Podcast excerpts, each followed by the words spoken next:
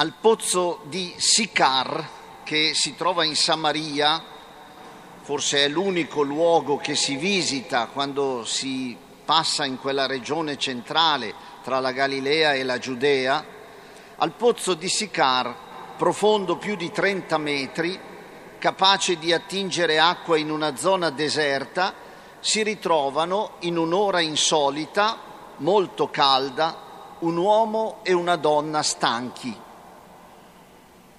la stanchezza non riguarda soprattutto il corpo. Il Vangelo dice che Gesù era stanco per il viaggio o per il calore, ma la stanchezza riguardava per entrambi la fatica di trovare una risposta ai loro desideri. Al di là dell'acqua che ristora, la sete che è in entrambi riguarda la loro vita che vorrebbe offrire e ricevere, ma che rimane incompresa e non corrisposta. Dal dialogo emerge subito questa distanza. Se tu conoscessi il dono di Dio, dice Gesù, quel dono che Dio ti vuole fare ma che tu non vuoi, dal quale sfuggi, da cui ti difendi, a cui ti opponi con la tua durezza, e la donna replica, Signore dammi quest'acqua perché non abbia più sete e non continui a venire qui ad attingere acqua. I suoi e i nostri desideri sono troppo piccoli, troppo immediati, troppo interessati al punto di avvilire, di stancare la generosità di Dio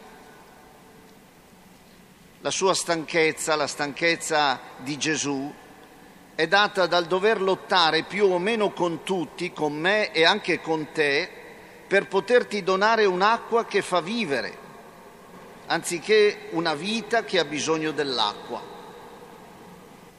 Altra è l'acqua del pozzo, che fa continuare la vita, che è potabile, ma altra è, la vi- è l'acqua della sorgente, che rinfresca la vita, la rinnova, la risveglia, la fa sussultare di gioia.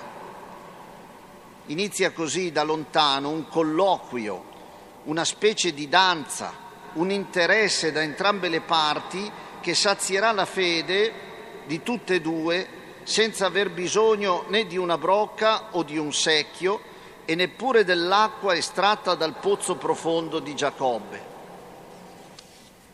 Il pozzo nella Bibbia è il luogo della vita, dove c'è acqua c'è vita, è il luogo degli incontri amorosi, come la Bibbia testimonia in diverse circostanze ed epoche.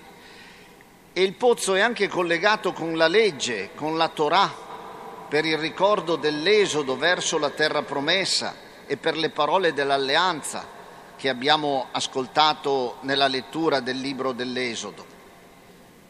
L'acqua è dunque considerata il dono di Dio per la vita del suo popolo, come la legge, come la regola per la vita. Su argomenti legali si svolge il dialogo tra i due assetati. La donna comincia a chiedere la differenza e le ragioni di ostilità tra i giudei e i samaritani. Poi si sofferma sull'unicità del matrimonio, sulla sua indissolubilità anche senza amore. E poi ancora chiede dove e come si deve adorare Dio, se in Samaria, sul monte Garizim, o in Giudea, Gerusalemme, sul monte Sion. Tutte domande legittime, comprensibili, ma domande corte, domande immediate. Domande che non guardano lontano alla vita, alla vera sete che Gesù e la Samaritana sentono dentro di loro.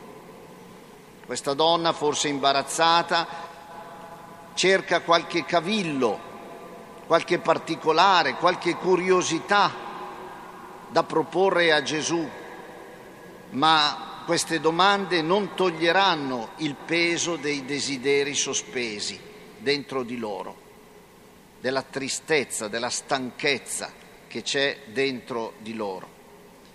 La stanchezza infatti viene dal non riuscire o dal non voler risolvere le domande più vere sulla vita, il senso della vita, il gusto della vita, il percorso della vita, il traguardo della vita, la sua freschezza, la sua fecondità, temi che sono nascosti nel simbolo dell'acqua viva e non dell'acqua ferma, stagnante, rassegnata. È questo che stanca Gesù, sottolinea un biblista. L'uomo difende la propria insufficienza. Questo è il punto su cui voglio richiamare anche ciascuno di noi. Noi difendiamo la nostra insufficienza e le nostre domande nei confronti di Dio sono sempre domande molto corte. Non ci lasciamo penetrare eh, dal suo dono, se tu conoscessi il dono di Dio. Questa stanchezza sua, che è anche nostra poi, dovremmo sollevare cambiando i nostri desideri, aprendoci al dono di Dio e del suo Spirito.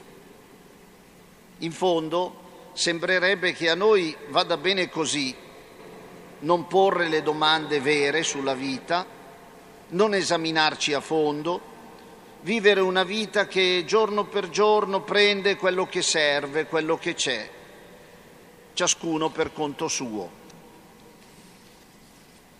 Gesù invece approfondisce questi temi, comincia a dire va a chiamare tuo marito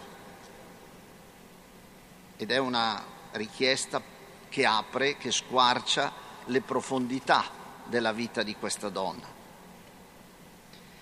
Le domande che noi poniamo a Dio riguardano di solito Lui. Noi facciamo domande a Dio su di Lui, non su di noi. Gli chiediamo perché ha fatto così, gli diciamo che cosa dovrebbe fare, gli diciamo che le sue logiche non ci vanno bene perché non le comprendiamo. Questa donna gli dice perché parli con me? Come fai ad attingere acqua se non hai un secchio e poi gli dice come si fa a pregare. E noi che cosa chiediamo al Signore? Che cosa è obbligatorio? Si può convivere senza sposarsi? Sono giuste le regole della Chiesa? Eccetera. Domande troppo piccole, troppo stagnanti, che evitano quelle più vere e quelle più dissetanti chi sei, mio Dio? Mi ami davvero? Sono prezioso ai tuoi occhi e al tuo cuore, anche se sono fragile e anche colpevole? Vale la pena di impegnarsi anche quando altri non si impegnano più? Se tu conoscessi il dono di Dio, ci dice Gesù, chiederesti altro e di più. Ed è bellissimo per esempio collegare eh, questa pagina all'epistola dove San Paolo all'inizio della lettera agli Efesini fa degli auguri bellissimi a, a questa comunità. Dice io prego, rendo grazie e prego perché il Dio del Signore nostro Gesù Cristo vi doni uno spirito di sapienza e di rivelazione per una più profonda conoscenza di Lui. Illumini gli occhi del vostro cuore per farvi comprendere a quale speranza vi ha chiamati, quale tesoro di gloria racchiude la sua eredità. Se tu conoscessi il dono di Dio, chiederesti altro e di più.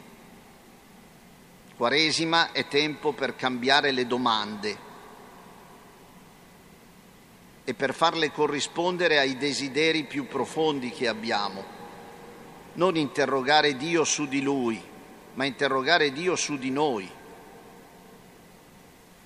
Uno studioso della scrittura annota su questa pagina, sul bordo di quel pozzo è seduto un uomo che offre un'acqua che non si beve, un cibo che non si mangia. Il mio cibo, dice Gesù in questa pagina, è fare la volontà di colui che mi ha mandato. e rivela un luogo di adorazione e di comunione che non è né in Samaria né in Giudea, che non è né qui né là. Questo luogo è nel cuore perché Dio è spirito.